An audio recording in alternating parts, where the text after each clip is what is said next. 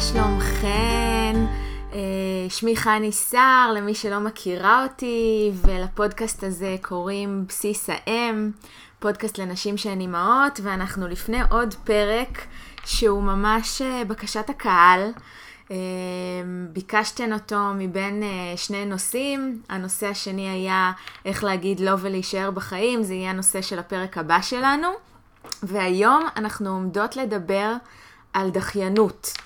ובפרספקטיבה שלי יש המון מחקר על דחיינות, יש גישות סותרות לגבי דחיינות. אני הולכת להתמקד בדחיינות והקשר שלה לחמלה עצמית, שזה באופן אישי מה שמעניין אותי. אה, אז נתחיל עם זה שכל מי שיש לה קווים פרפקציוניסטיים בקהל יודעת ומכירה היטב מהי דחיינות. למרות ה... הסטיגמה שיש על המילה דחיינות, שמדובר באנשים אה, עצלים, באנשים שנוזליים כאלה בהוויה שלהם, האמת היא שדחיינות יכולה לבוא לידי ביטוי בכל מיני סוגים של אנשים, גם אנשים שנראים מאוד מאוד דוארים כאלה, ופרפקציוניסטים וכאלה שעושים המון המון המון דברים למראית עין. כי הסיפור של הדחיינות הוא סיפור הרבה יותר עמוק והרבה יותר רגשי אה, מניהול זמן. זה, הכוונה בדחיינות היא לא רק דחייה של המשימה שלנו, יש לי משימה ואני עושה אותה אחר כך, אלא מצב שבו יש פער בין מה שאמרתי שאני עומדת לעשות, לבין מה שהתכוונתי לעשות, לבין מה שאני עושה, לבין הפעולה שלי. Uh, ו- והרבה מחקרים שקראתי מעידים על זה שזה לא עניין של ניהול זמן, אלא עניין של ויסות רגשי. זאת אומרת, הרבדים של הדחיינות הם רבדים הרבה יותר עמוקים מאשר אה, שמתי לעצמי סלוטים רלוונטיים של זמן כן או לא, למרות שבפרפקציוניזם, כפי שאתן יודעות ומכירות מהפרקים הקודמים, יש גם עניין של הצבת מטרות לא ריאליות, כאלה שאני לעולם לא אגיע אליהן, ואז אני מוודאת שאני אכשל וארגיש רע עם עצמי. זה המנגנון של הפרפקציוניזם, והוא עובד נהדר גם בדחיינות. אז אה, הרובד העמוק של, ה, של הדחיינות, אה, אה, אני מתעכבת עליו מכיוון שהרבה פעמים המסר לאנשים דחיינים הוא פשוט קומי ותעשי את זה. ולהגיד לאדם שיש לו עניין רגשי עם דחיינות, או שהוא דחיין כרוני, אה, אה, פשוט לעשות את זה, זה כמו להגיד לבן אדם בדיכאון, cheer up, תתעודד, או כמו להגיד לאדם בטנטרום uh, של כעס, או כמו להגיד לך שאת זועמת, יאללה יאללה תירגעי. אז uh, יש כאן, uh, יש כאן הרבה עניין של להכיר את הצדדים הרגשיים של הדחיינות והקשר שלהם לחמלה עצמית. אה, אז אנחנו נתחיל בזה שאני אספר לכם על מחקר סופר מעניין שקראתי אה, מאוניברסיטת קנדה שפורסם בשנת 2013, חקר את הקשר שבין דחיינות לחמלה עצמית. אה, ביקשו מ-750 נבדקים למלא שאלון שמודד, למלא כמה שאלונים שמודדים כמה דברים. אחד, את רמות החמלה העצמית, מבחינת שלושת המרכיבים שלהם. הראש, המרכיב הראשון בחמלה עצמית, כמו שאתן מכירות מהפרק, ואם אתן לא מכירות, אני אשים לכן בתיאור הפרק לינקים אה, לפרקים הרלוונטיים על פרפקציוניזם, על חמלה עצמית. המרכיב הראשון הוא kindness, זאת אומרת, היכולת שלי להיות רכה ונדיבה כלפי עצמי לנוכח טעות. המרכיב השני הוא אנושיות משותפת, זאת אומרת לדעת שאני לא הדחיינית היחידה ויש לי פרטנרים, יש לי uh, פרטנרים של uh, אנשים דחיינים ואני לא לבד. המרכיב השלישי הוא מרכיב של להיות בכאן ובעכשיו ולהצליח לראות את התמונה הגדולה במקום להזדהות עם הרגשות המכאיבים שהם תוצר לוואי של הדחיינות, שהם מסוג הלקאה עצמית ואשמה, אה, והמחקר גילה, כמו האינטואיציה שלנו, שככל שאני יותר דחיינית, אה, אני פחות בחמלה עצמית ורמות הסטרס שלי גבוהות יותר. המחקר הזה בדק גם את רמות החמלה העצמית, גם את רמות הדחיינות וגם את רמות הסטרס, וכמובן שהוא גילה שיש קשר הדוק בין שלושת המרכיבים האלה. מה מעניין בחמלה העצמית? הרבה פעמים פונים לדחיינים ב... ב... יאללה, תעשה את זה, יאללה, תעלי על המגרש ופשוט תתחילי. ו, והרבה פעמים יותר נכון לפנות לקטע הרגשי, לפנות לחלק הרגשי, אה, דרך חמלה עצמית, שזה שזה חלק רגשי זה עדיין לא אומר שאין פעולות שמתלוות לחמלה עצמית. חמלה עצמית מאפשרת לאדם להכיר את החסרונות ואת היתרונות שלו, את, גם את הפגמים שלו, להרגיש אנושי במקום אשם, וככל שאני יותר בחמלה עצמית ואני מכירה את עצמי ויודעת את הלופים המחשבתיים שלי ויודעת את החסרונות שלי יודעת להגיד גם לפניכם למשל שאני פרפקציוניסטית ושאני מתמודדת עם הפינה הזאת כל הזמן, אני אני עצמי חני, אמ, אני יותר אוכל להתמודד עם טעות, להסתכן בטעות קודם כל. מה שאנחנו עושות בדחיינות, אנחנו מוודאות שאנחנו לא נגיע למצב של טעות. יש לזה קשר הדוק לפרפקציוניזם. אז ככל שאני בחמלה עצמית, אני יותר בביטחון, אני יותר אסתכן בטעות, ואני, ואני יותר אעשה, כי זה, זה הולך ביחד. ב, אה, בדחיינות אני פשוט מאבדת אמון בעצמי, ואני רוצה לספר לכם כאן סיפור, סיפרתי אותו בעבר, אה, בפרקים הראשונים של הפודקאסט. הפודקאסט הזה אה, קיים שלוש שנים, וזה פודקאסט שמתבשל אצלי בראש עוד לפחות שלוש שנים אחורה, או, או אפילו יותר, מאז שאני יודעת שיש פודקאסטים בעולם. מה קרה? מרוב שפחדתי לצאת עם זה לעולם, מרוב שפחדתי שמה שאני אומרת, אה, אף אחד לא יתעניין בו, שאני לא מספיק מעניינת, שכבר דיברו על הנושאים האלה הרבה לפניי, ומה יש לי לחדש, מרוב התחושה הזאת, שכנעתי את עצמי באמצעות אסטרטגיות מאוד מאוד מתוחכמות, למה אני לא מסוגלת לעשות את הפודקאסט. שכנעתי את עצמי שהחלקים הטכניים הם נורא מורכבים, ושכנעתי את עצמי שזה לא יעבוד, ושכנעתי את עצמי שאני לא אתמיד, ושכתיבה באה לי הרבה יותר בקלות, ו- ולדבר מול מיקרופון פחות. שכנעתי את עצמי בהמון המון תירוצים. בפועל, אני יכולה להגיד לכם במלוא הכנות, כל התירוצים האלה הם בולשיט. ברמה הטכנית סופר קל להפיק, להפיק פודקאסט, אם מישהי מכאן מתעניינת ורוצה המלצות, אני יותר מאשמח לתת לה, זה מאוד מאוד פשוט. לכל, דו, לכל מי שיש לה מה להגיד ונושא מעניין אותה, היא יכולה להגיד את זה בצורה האישית שלה. ואני למדתי את זה, שלמרות שחקרו מחקרים על דחיינות ואני יכולה להפנות אתכן למחקר, אני, מד, אני מדברת על זה בצורה שונה, אני מדברת על זה בצורה של חני, שמתעניינת במשהו ספציפי. אף אחד לא מדבר כמוני. אף אחד לא, לא כי אני יותר טובה, אלא כי אני אני. ולכן יש, אה, יש מקום לכולם, ולכן התירוץ הזה שאמרתי לעצמי שאני לא מספיק מעניינת, לא סוחב מים, כי יהיו אנשים שיתעניינו בי, בי ובמה שיש לי להגיד, ויהיו כאלה שלא, וזה בסדר גמור. זה לא צריך למנוע ממני לעשות. אני שכנעתי את עצמי כל כך טוב ששלוש שנים ומגה אירוע שגרם לי להבין את פרופורציות החיים שלי, שדיברתי עליו בפרקים הקודמים, אירוע רפואי שהייתי ממש על סף ה... לתת כיפאק לקדוש ברוך הוא. גרם לי להתעשת, טלטל אותי ברמה כזאת שאמרתי, זהו, אני עושה את זה ולא משנה מה, אני אעשה פודקאסט. גם אם יהיה בו מאזין, מאזינה אחת, גם אם יהיו בו 20 מאזינות, וגם אם אף אחד לא יקשיב, אני עושה את זה כי בא לי, כי בא לי לעשות את זה. Uh, עוד דוגמה שאני יכולה לתת לכם זה הדוגמה של העסק. אני המון שנים לפני שהקמתי את העסק ב-2014, Uh, הייתי מאמנת, אני מאמנת כבר עשור.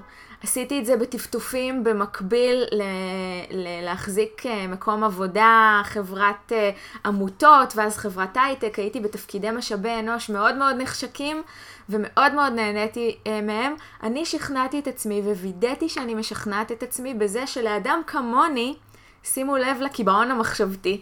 לאדם כמוני לא מתאים להקים עסק, כי אדם כמוני צריך את היציבות שלו וצריך לדעת כמה כסף נכנס בסוף החודש.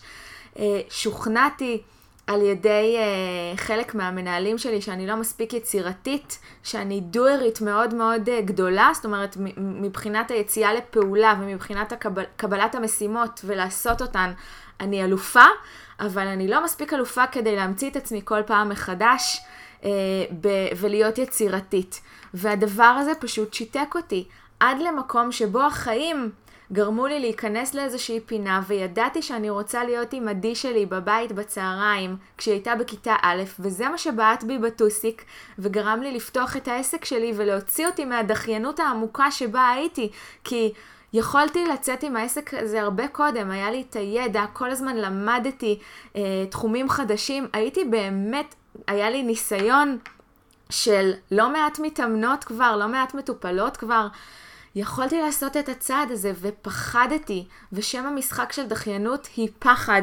הפחד הוא פחד אה, מכישלון, מלהרגיש את הרגשות המכאיבים והלא נעימים, אה, ותכף נראה את הפרדוקס בדחיינות, אבל בגדול, שם המשחק של הדחיינות, היא גורמת לי לאבד אמון בעצמי, שזאת התחושה הכי מכאיבה שיכולה להיות, אני חושבת.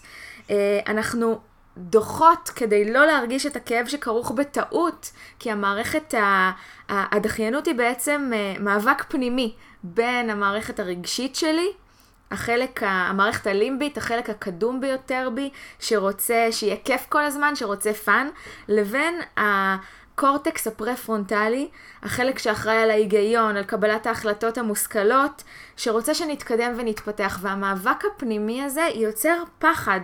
פחד מלהרגיש את הכאב שכרוך בטעות, ורצון שיהיה fun fun fun, ואני אשב לי על הספה. אבל בסוף אנחנו מרגישות כאב הרבה יותר גדול בהלקאה עצמית ובאשמה, בדחיינות שלנו. אנחנו משלמות מחיר הרבה יותר משמעותי והרבה יותר גדול. אני הרבה פעמים קוראת להלקאה עצמית ולאשמה המגפה השקטה. אנחנו עושות המון המון המון כדי לא להרגיש רגשות מכאיבים, אבל בסוף אנחנו משלמות את המחיר של להרגיש רגש מכאיב שהוא הרבה יותר גדול והרבה יותר משמעותי, ובסוף גורם לנו לאבד את עצמנו ולאבד את האמון בנו, שזה הדבר, ה, הדבר הבסיסי ש... שגורם לנו להיות אנחנו, אני חושבת, זה שאנחנו מאמינים בעצמנו. ונכון, זה נשמע כמו קלישאה, אבל הקלישאה הזו היא נכונה בעיניי. כשאני מאמינה בעצמי, אני אצא לפעול. ו, ולכן הדחיינות בעיניי, אה, בעקבות מה שקראתי, היא סוג של מזוכיזם. אנחנו יודעות שאנחנו נסבול, שנשלם מחיר יקר, ובכל זאת אנחנו דוחות. אנחנו דוחות את התשוקות שלנו, אנחנו דוחות את המשימות שאנחנו בוחרות לעשות בלב שלם, אנחנו דוחות את החלומות שלנו. אני, החלום שלי, אה, מאז ומעולם היה להיות שדרנית רדיו. ויש לי, הייתה לי אופציה לעשות את זה לפני כמה שנים. התכנים התגלגלו לי בלב, התגלגלו לי בראש, ועדיין לא עשיתי את זה, ושכנעתי את עצמי באמצעים כל כך מתוחכמים שאני לא בשלה, שאני לא uh, מספיק, שאני, שהחלק הטכני גדול עליי. שכנעתי את עצמי באמת באמצעים כל כך מתוחכמים. המנגנון הפנימי של פרפקציוניזם, של דחיינות, של הלקאה עצמית, הוא כל כך משומן, הוא כל כך אוטומטי. הוא כל כך אה, אפשר אפילו לא לחוש בו, שהכלים של חמלה עצמית יכולים לעשות כאן עבודה מאוד מאוד טובה, כי אחד משמות המשחק הכי גדולים של, של חמלה עצמית היא ההכרה במה קורה לי, בחוויה שלי, בחוויה הנוכחית שלי, ולכן אני רוצה לתת לכם אה, ארבעה כלים שיכולים לעזור לכם להתמודד עם הדחיינות, אלה לא כלים שימציאו את הגלגל, הם כלים מאוד פשוטים, שעל חלקם דיברתי בפרקים הקודמים, אולי אפילו על כולם. יש להם קשר מאוד מאוד הדוק לדחיינות, תכף נבין את ההקשר. הכלי הראשון הוא לשאול את עצמי כמה פעמים ביום, מה שלומי עכשיו, ובמה שלומי עכשיו אני מדברת על חוויה רב-מערכתית. מה שלומי עכשיו בגוף, מה שלומי עכשיו במחשבה, ומה שלומי עכשיו ברגש, מה אני מרגישה, לתת שם לרגש, אני מרגישה קנאה, אני מרגישה תסכול, אני מרגישה אהבה, אני מרגישה התרגשות. אני יכולה להגיד לכם, אפילו לספר לכם אה, סיפור מהיום בבוקר. אתמול היה לי יום לא טוב. קמתי עם כאב ראש אסטרונומי, דחיתי עבודה, אה, כל מיני אירועים שהגיעו אליי, לא במקרה כנראה, אה, הסעירו אותי, הייתי סוערת מבחינה רגשית, נעלבתי, כעסתי, קינאתי. זה לא היה יום טוב בשבילי. הייתי, נכנסתי ללופ של, ה, של הדרמה, של הפרפקציוניזם, של רגשות האשמה, של ההלקאה העצמית, ו, אה, ובחרתי במודע לוותר על, אה, על ה... לתת לעצמי ולוותר ו, ולדחות כמו, ה, כמו הסטיגמה של הדחיינות. זאת הייתה בחירה של חמלה עצמית. אתמול. היום ראיתי שהלופ הזה משתנה ללופ של דחיינות. קמתי בבוקר, אמרתי אולי אני אתן לעצמי עוד יום, אולי אני לא אצא לריצה שהתחלתי לרוץ. לא סיפרתי לכם. התחלתי לרוץ, ריצה זאת הייתה, או לפחות ככה חשבתי, שנאת חיי. ועשיתי אתגר, אני עושה עדיין, אתגר של ללי uh, ווי, שגורם לי ממש לרוץ. אני לא אשקר, אני לא נהנית מזה באותו רגע של הריצה, אבל אני, אני ממש אחרי הריצה מרגישה כזאת תחושת מסוגלות. בכל אופן, קמתי בבוקר עדיין באנרגיות בלה, ו, וממש אמרתי, פירקתי את המשימה הזאת לחלקים. אמרתי, אני קודם כל לובשת את הטייץ, אחר כך אני לובשת את החולצה, אחר כך אני נועלת נעליים ואני רצה, ומה שאני אעשה, אני אעשה. גם אם באתגר יש שלוש דקות ריצה, אם אני, אם אני ארגיש שאני לא מסוגלת, אני אעשה פחות. Uh, ועמדתי באינטרוולים של שתי דקות הליכה, שלוש דקות ריצה, ועמדתי בזה ולא עצרתי. וחזרתי הביתה עם אנרגיות ממש גבוהות, אני לא יודעת אם אתן יכולות לשמוע את האנרגיות הגבוהות. אתמול אם הייתן שומעות אותי, נשמעתי כמו אדם בדיכאון, סביר להניח. אני נותנת את זה כדוגמה להבדל בין הסטיגמה של הדחיינות, אז דחיתי את הספורט של אתמול, לבין זה שהיום זיהיתי דרך מודעות מה עובר עליי, ו- וממש אמרתי את הולכת לעשות ובחרתי בזה. אז הדבר הראשון הוא לשאול את עצמי מה שלומי עכשיו כדי להיות במודעות ולהכיר מה עובר לי בראש, מה אני מרגישה, מה אני מרגישה בגוף. הדבר השני, כשאני מזהה שמבחינה מחשבתית אני עסוקה ברומינציה, רומינציה זו מחשבה מעגלית, הלופים האלה שאנחנו מכירות כל כך טוב, של אני לא מספיק טובה ואני לא אצליח, ואם אני אטעה זה יהיה סוף העולם. ברגע שאני מזהה את זה, אני עושה פעולה גופנית של מגע, של נשימה.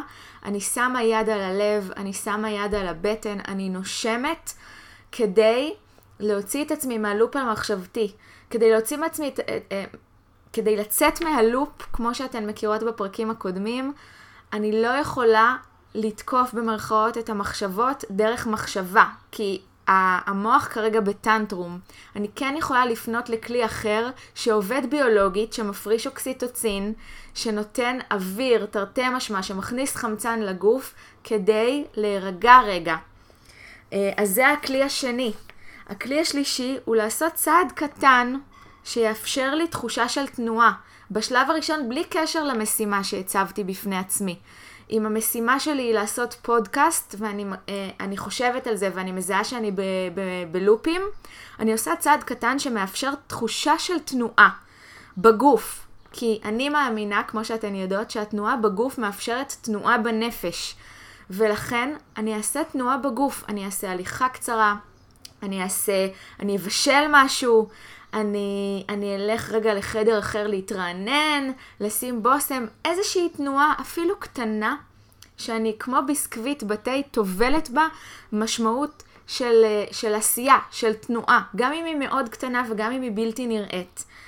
והצעד הרביעי הוא אה, על פי תורה יפנית שנקראת קייזן, דיברתי עליה כבר בפרקים, אני חופרת עליה כבר שנים, צעד קטן לשינוי גדול. לקחת את המשימה הענקית הזאת שמפחידה אותי, שנראית לי בלתי אפשרית, ופשוט לפרק אותה למרכיבי מרכיבים ולעשות את הצעד הראשון.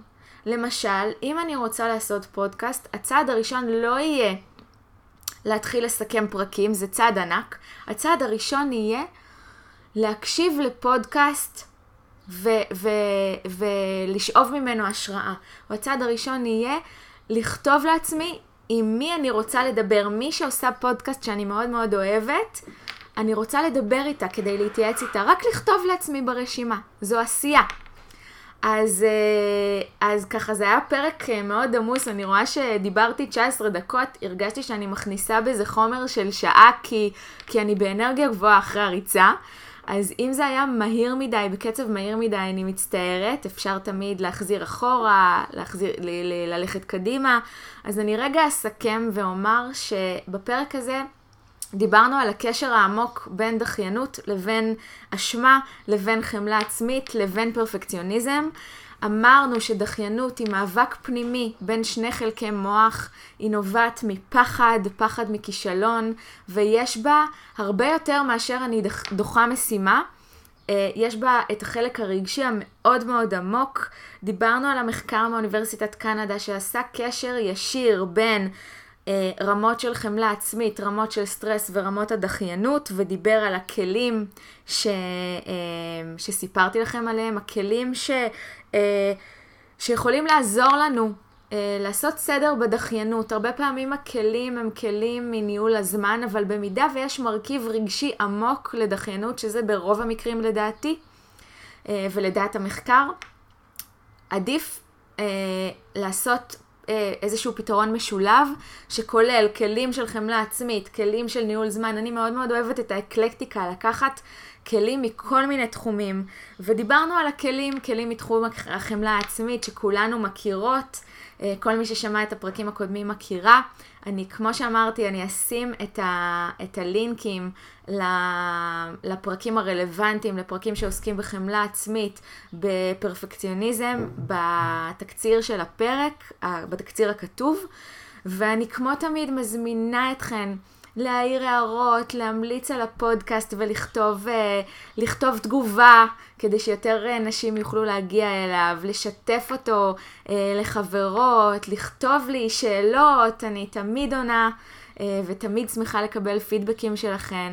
ואנחנו נתראה בפרק הבא, אני מאחלת לכם יום של עשייה ושל מודעות ושל חמלה עצמית כמו תמיד. ואני נפרדת מכן עד הפעם הבאה שבה נדבר על איך להגיד לא ולהישאר בחיים. אז שיהיה המשך יום נפלא. ביי ביי.